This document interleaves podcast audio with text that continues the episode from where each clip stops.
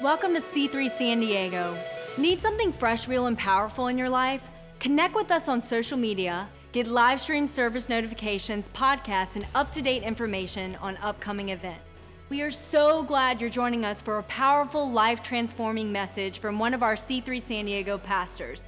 We would love to hear about how God is impacting your life through this ministry. Please share your experience with us at info at c3sandiego.com. If you'd like to be a part of what C3 Church is doing in the city of San Diego and beyond, you can contribute financially by going to c3give.com and choosing the giving option that works best for you. We hope you enjoy this message. Uh, I want to, may I assume, may I make an assumption? Okay, so I'm going to teach the word tonight. So I hope you have note taking devices to take great notes because you're going to learn a lot of stuff. Um, I'm going to assume you know nothing, if I may. Because I remember the first time going to church, I was 18 years old, first time ever.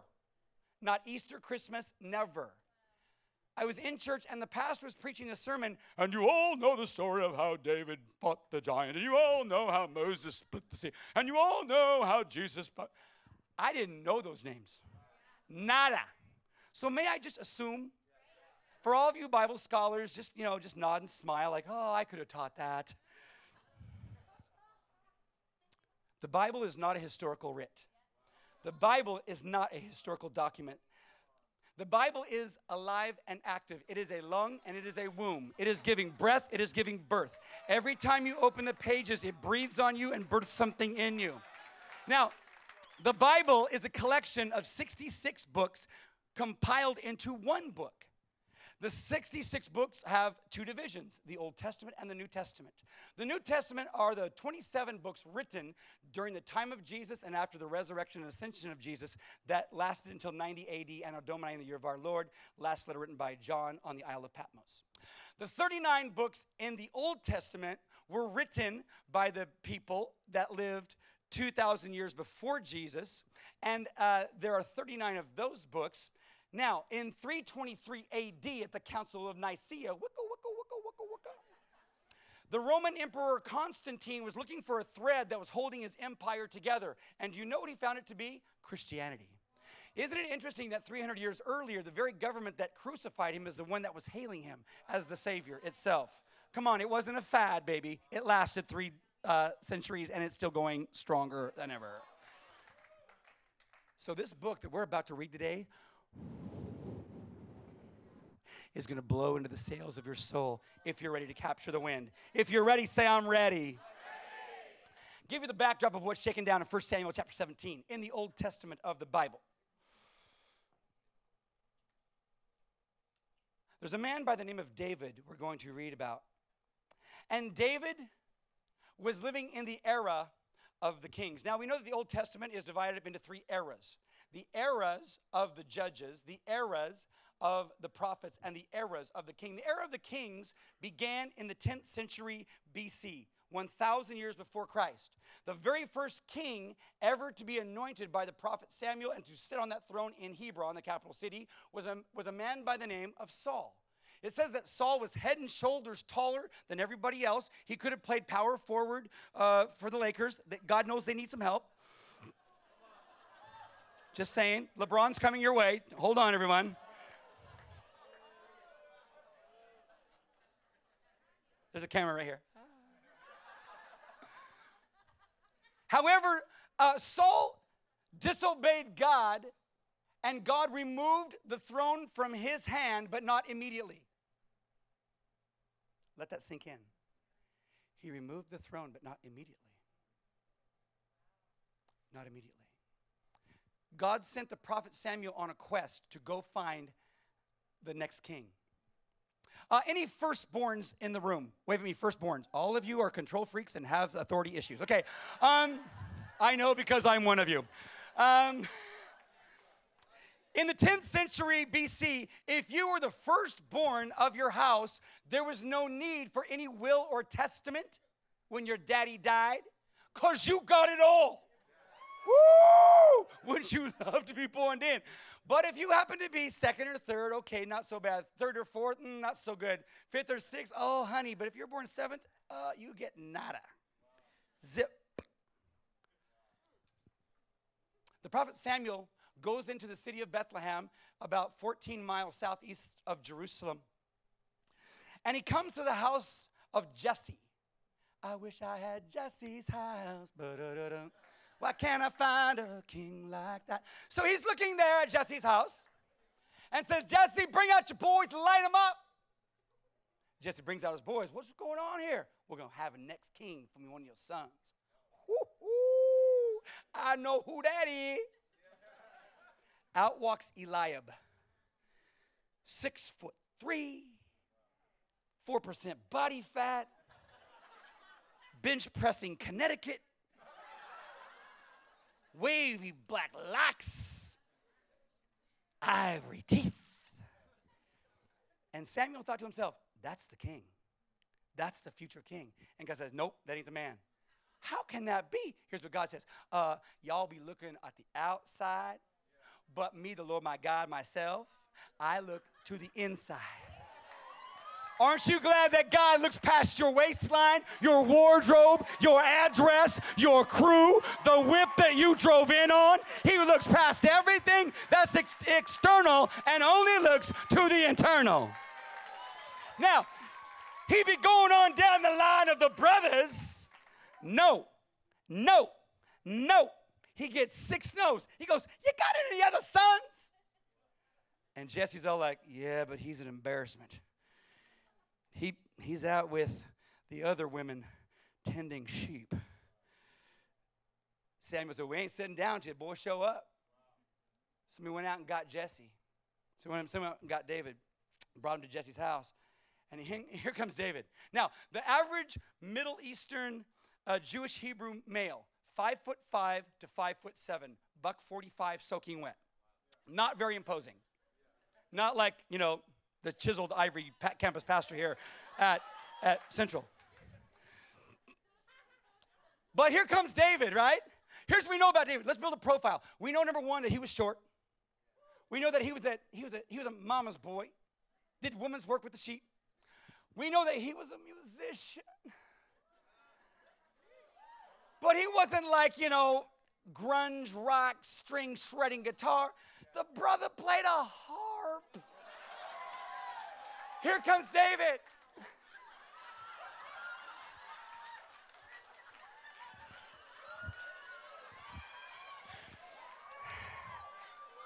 Hi, guys.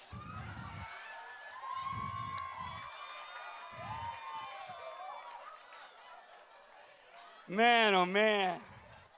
Nobody was excited to see that little boy come up.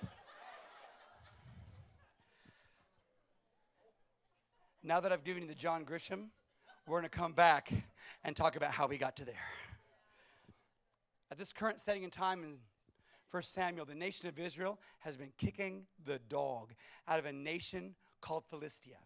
Now, the capital of Philistia is seven miles from the capital of Israel.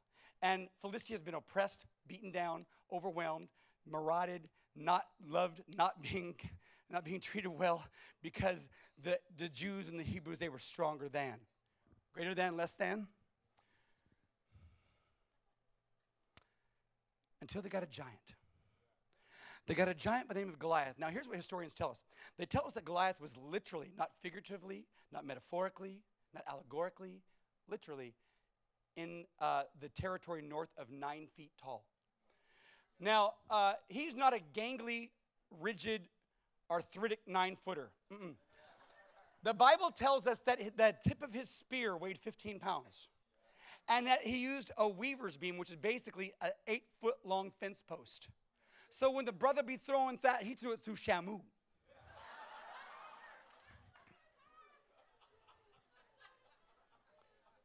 The giant comes out in the valley of Jerusalem and he is defying the armies of the living God. Hey, you, fill in the blank of however you would think profanity would sound in the 10th century. And for three weeks, this is going on. And the Jewish army, the Hebrew army, they had the paralysis of overanalysis. They were afraid and terrified of the giant. Now, uh, I've been doing this gig for the better part of three decades called Pastoring People. And here is one salient, epic truth that is irrefutable in my mind that people altogether have lost sight of just who the enemy is. May I just tell you that uh, your chemistry professor is not the enemy, that uh, your coach, not the enemy, that your employees, not the enemy, your employer, not the enemy, the president, not the enemy, your mother in law, coin flip. I'm just saying, I'm just saying. But here's what I want to establish for you. People are not the enemy, the enemy is the enemy. And if you can just wrap your heart and mind around the fact that whatever the enemy does to distract you, to make you believe that some person in your world is the enemy, he has deceived you and taken your energy out and taken your focus out, and God wants to bring you back full circle. Now, we pick up 1 Samuel 17. I hope you're buckled up and ready to learn from the word. Because I just I just can't get past the first five words of verse 25. Have you seen the giant? Because within the sound of my voice and all of you that are watching online, here's what I know to be true no question. There's a giant in your land. And you see, that giant uh, is going to come in a varied array of forms. You've come to the doctor, and the tumor is malignant. You went to work, and they let you know that your services are no longer needed. You uh, just found out that that someone that you put your heart and soul into has broken covenant, and your heart is in your socks. There are things that have happened in your yesterdays that are impacting your right nows and augmenting your tomorrows. Have you seen the giants? And tonight, what I would hope would happen for you and in you is that God would speak to you so that He can work through you. I believe that if you'll let the Holy Spirit identify the enemy, there is freedom coming your way. The men asked. He comes out each day to defy Israel. The king has offered a huge reward to anyone who kills him. He will give that man one of his daughters for a wife, and the man's entire family will be exempt from paying taxes. I don't care if I'm dead, I'm going for that one. David asked the soldiers standing nearby, what will the man get for killing the Philistine, ending this defiance in Israel? Now listen to this little attitude this little five foot five buck 45 guy is talking about. Who is this pagan Philistine anyway that he is allowed to defy the armies of a living God? Who is that man? We have a shih tzu.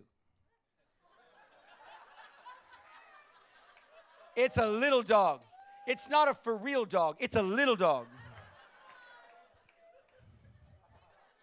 We've had that dog for 15 years, and I'm just holding on for him to go to doggy heaven. I wanted a for real dog. I got voted out 15 years ago. Shih Tzu.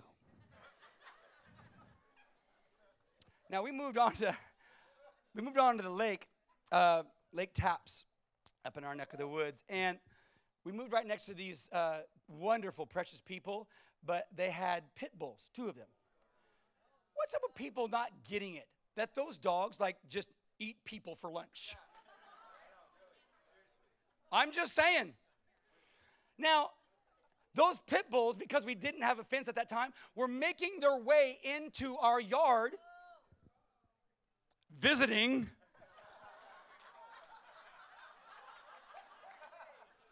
And then we let our dog out and they started going toward my dog. My little, I, I didn't want the dog, but I got to name the dog. You know I named him? Champion. Because how many of you know it ain't the size of the dog in the fight, it's the size of the fight in the dog. And that little dog went up to those two pit bulls. And those pit bulls did not know what to do with Champ, and they put their tail between their legs and busted it back to their house. Go get him, Champ!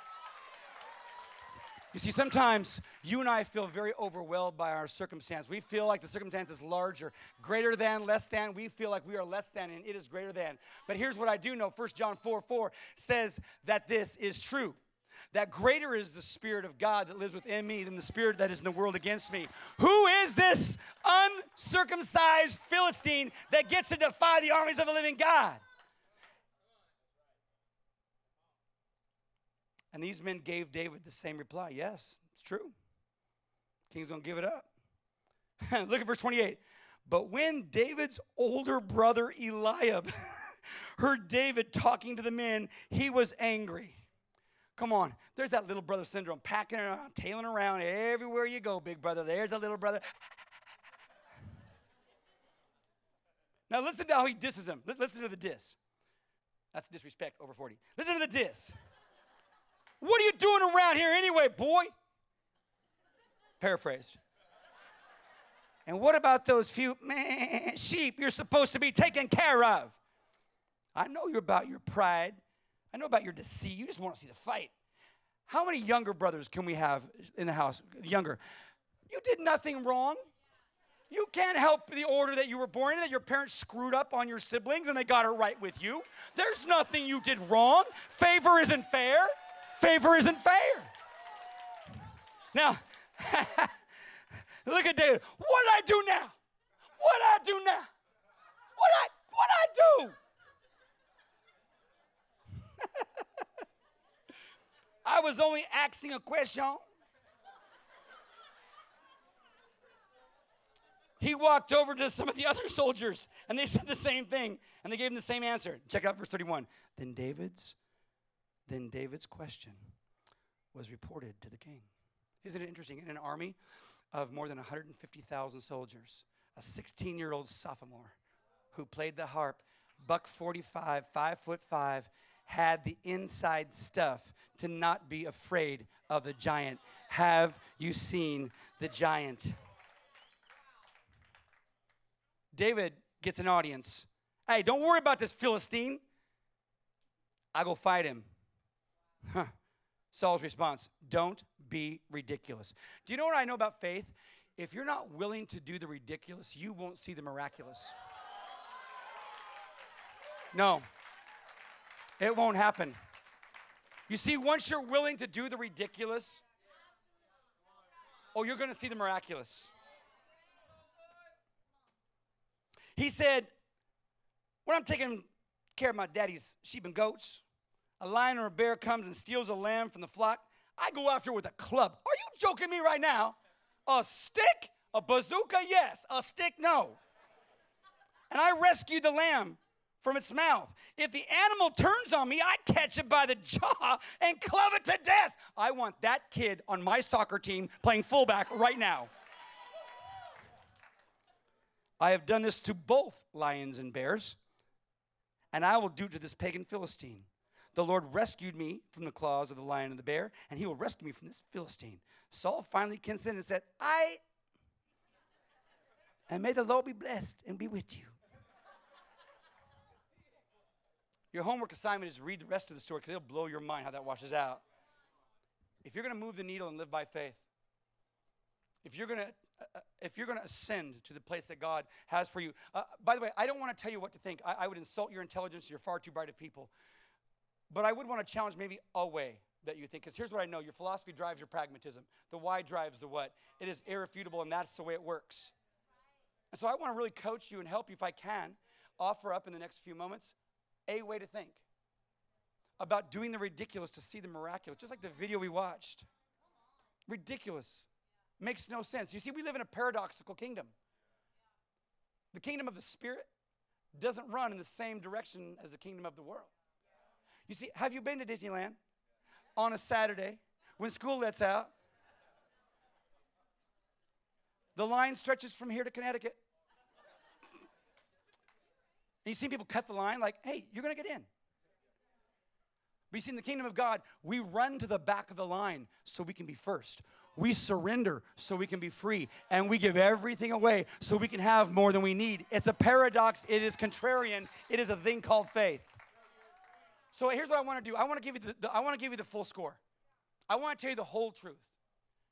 There are four things I want to submit to you for your consideration in a way to think. And here's the first one. It will demand resolution. you're going to have to have a steely resolve within the constitution of the intestinal fortitude of your thoracic cavity of the spirit that is not going to be able to be challenged, negotiated, or up for sale at any price at any time by anyone. But here's, don't ask me to repeat that because that's not ever going to happen. Just know that it was good. There has got to be some kind of resolve that you have. And do you know what our human nature does? It goes tough. Have you ever started a diet? And you're going tough. You ever start fasting?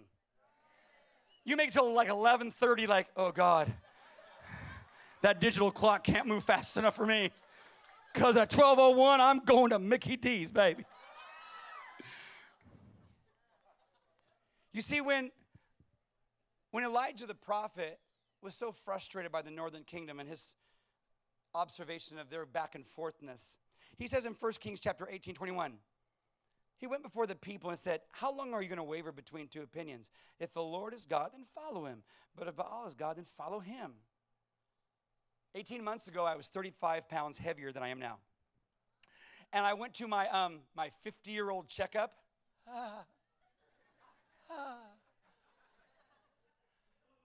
I'm not going to the 75. I'll just die. I ain't, I ain't going back.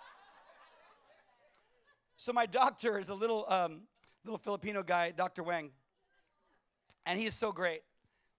He, and I was nervous. I mean, you know, I, obviously, I'm nervous, but I'm, I'm just, I'm, I'm not. I know that I'm not well physically. And he tells me, Pastor Roger, you sit down. You know, only a little Filipino doctor can get away. I don't know how to tell you this. Well, hit me with it, Doc. Don't leave me in suspension. There's not a movie trailer coming after this. Just say it.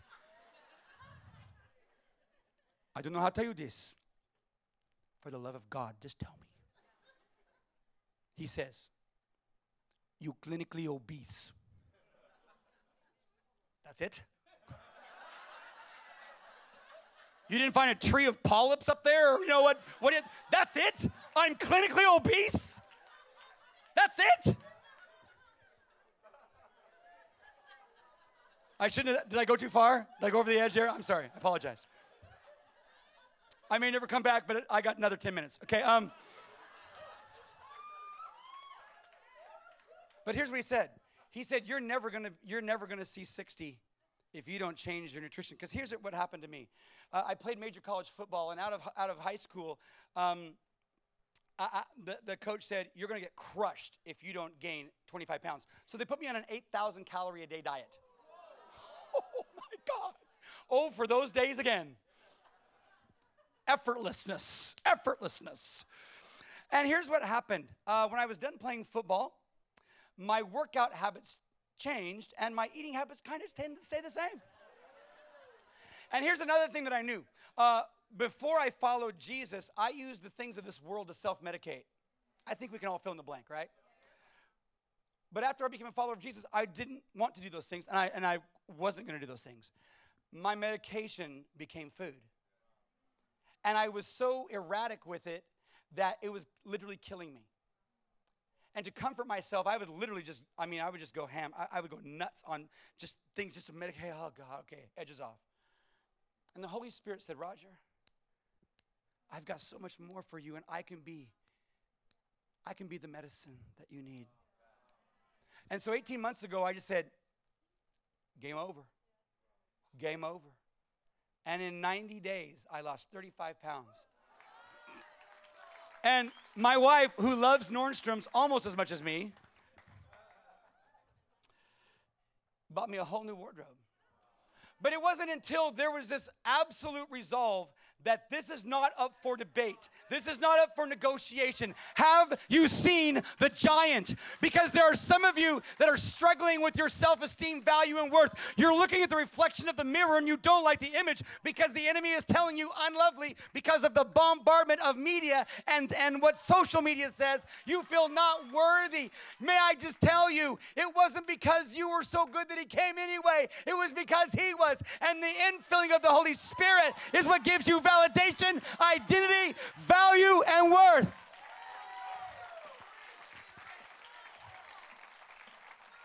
Hey, but here's the deal Here's the 411. You just got to draw a line in the sand. Giant, you're going down. Because here's what David resolved David resolved that death was with honor was better than life with shame. Do you know my Bible tells me that we are no longer shamed?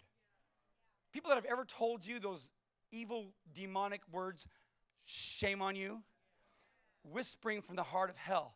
My Bible tells me in Joel chapter 2, therefore now my people shall never again be ashamed. Some of you are struggling with addictions. Have you seen the giant? It's got a name. Some of you have been so mishandled by people in your yesterdays that giant is running a reel in your tape and it's affecting your, the quality of your relationships now. Have you seen the giant? My heart breaks for people that they don't know who the enemy is. And they look at a three dimensional world and they're taking three dimensional medicine and it's not getting them anywhere closer to freedom. But by God's name, in the next 11 minutes and 27 seconds, you're going to get yours. Uh, here's the second thing I'd have you jot down. Uh, you just need to know this. You need to know this. Uh, there will be opposition. The devil is not going to roll over like a puppy and just scratch him on the tummy just because you said the magic word Jesus. Ah, go ahead and take the leg you're going to have opposition. There's going to be a heightened fight because the devil is not going to hand over what he thought he had a clutch grasp on. And that's who you are. Because the devil hates inherently everything God loves. And may I just tell you, seven billion people on the rock, God loves them all. And because God loves them, the devil hates them. And when you attempt to be free, there's going to be a fight.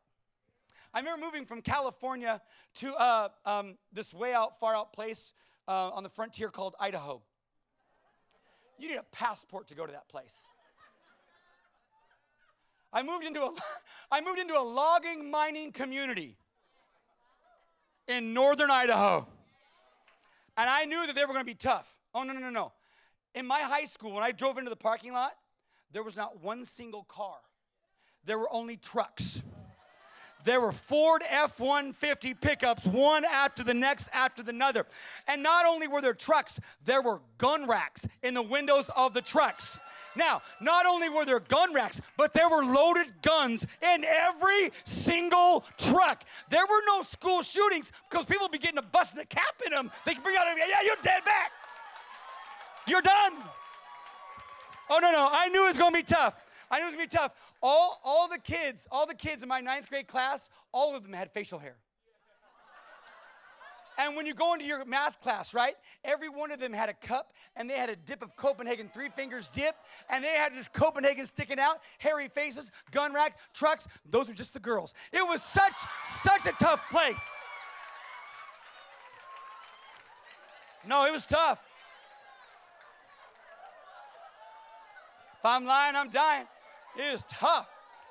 Now, did I mention Jurgen and I are friends? um, there's a kid there that instant. Have you ever met somebody like you instantly know you're to be best, best friends for life? Have you ever met those people? And then the other side of the coin, you meet someone for no apparent reason and you hate their guts and hope they go to hell. Right? You, you know them? Um, so I, there's this kid that met me he was six foot three, 220 pounds, uh, ninth grader. His name, no kidding, was Roger Mount. And he loved ninth grade. It was the best four years of his life. And he would he would drop off his kids at daycare and then you know come with his uh, ninth grade uh, health book. But he instant hated he instantly hated me. Why? Because I was from California. And so we'd be sitting on the bus and he would flick my ear, you know, walking down the, the hallway and he'd kick my heel, maybe look stupid. And then he would like be picking on me and throw food at me in the cafeteria. And, and I was like, oh man, this has got to end. It didn't end for like a month and a half, straight through September, all the way out through October. We're in November, and I'd had enough. Now, my mom, my, my precious mother, my God bless her, single mom raising three kids, working two jobs, side hustle. We're in a trailer park full of poor you know, people and broken people. And there I am, and this kid's picking on me. There's no man in my life.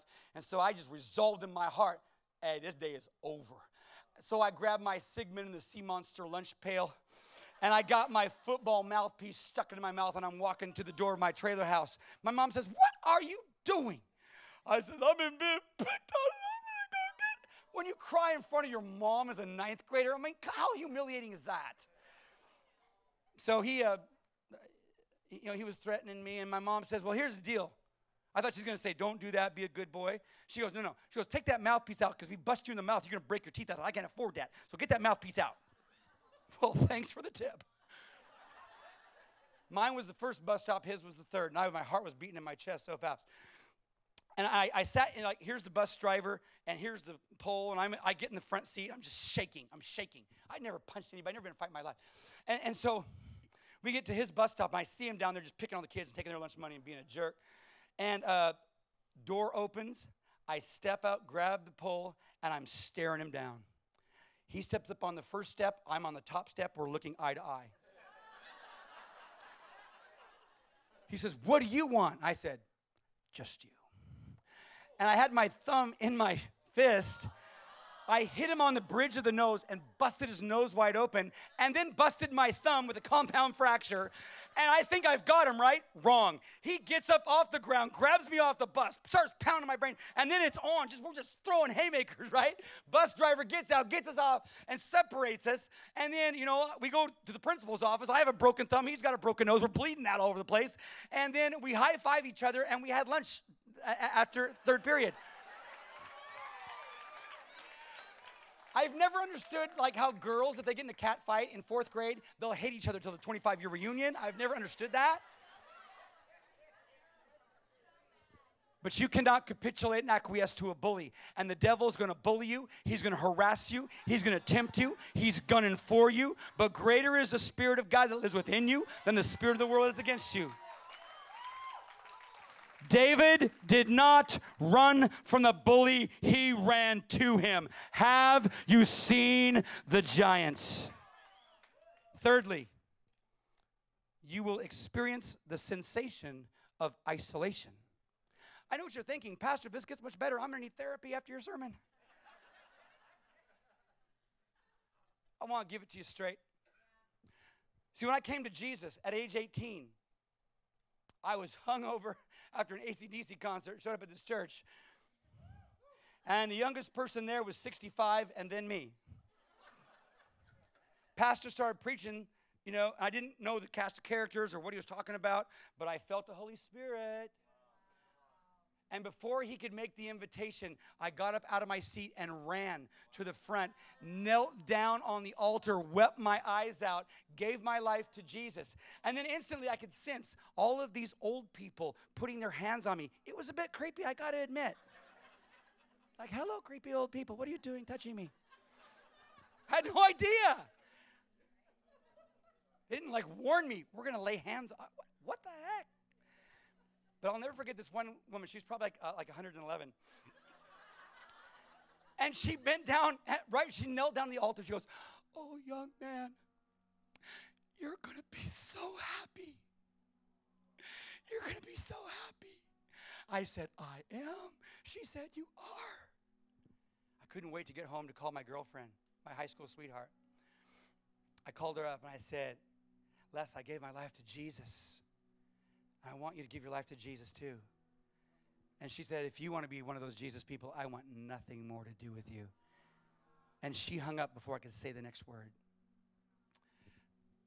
The next day, I called my dad. I said, Daddy, my dad and I were living together, and you know, my, my parents were married and divorced to each other three times. We put the fun back in dysfunctional in our family. It's nuts. But I said, Daddy, I gotta meet you at Denny's for breakfast. So we met up. He goes, What's up? I said, Daddy, I gave my heart to Jesus last night, and and I um, I want you to give your heart to Jesus too. He says, Wow, that's amazing. Sounds like you have a decision to make. I says, No, I've already made my decision. I want you to make it too. He goes, No, no, no. You don't understand. You're gonna have to decide whether you want to be a Jesus person or you want to be my son. And I said, Well, that doesn't leave me much of an option. He goes, Well, have a nice life. 22 years between our next conversation. I just kept waiting for it to get better.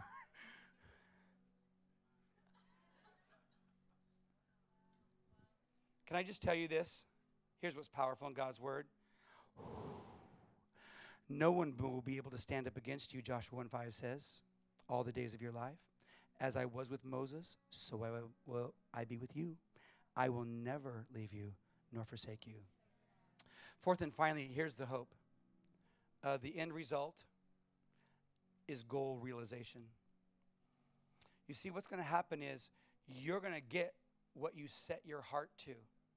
You're going to get it.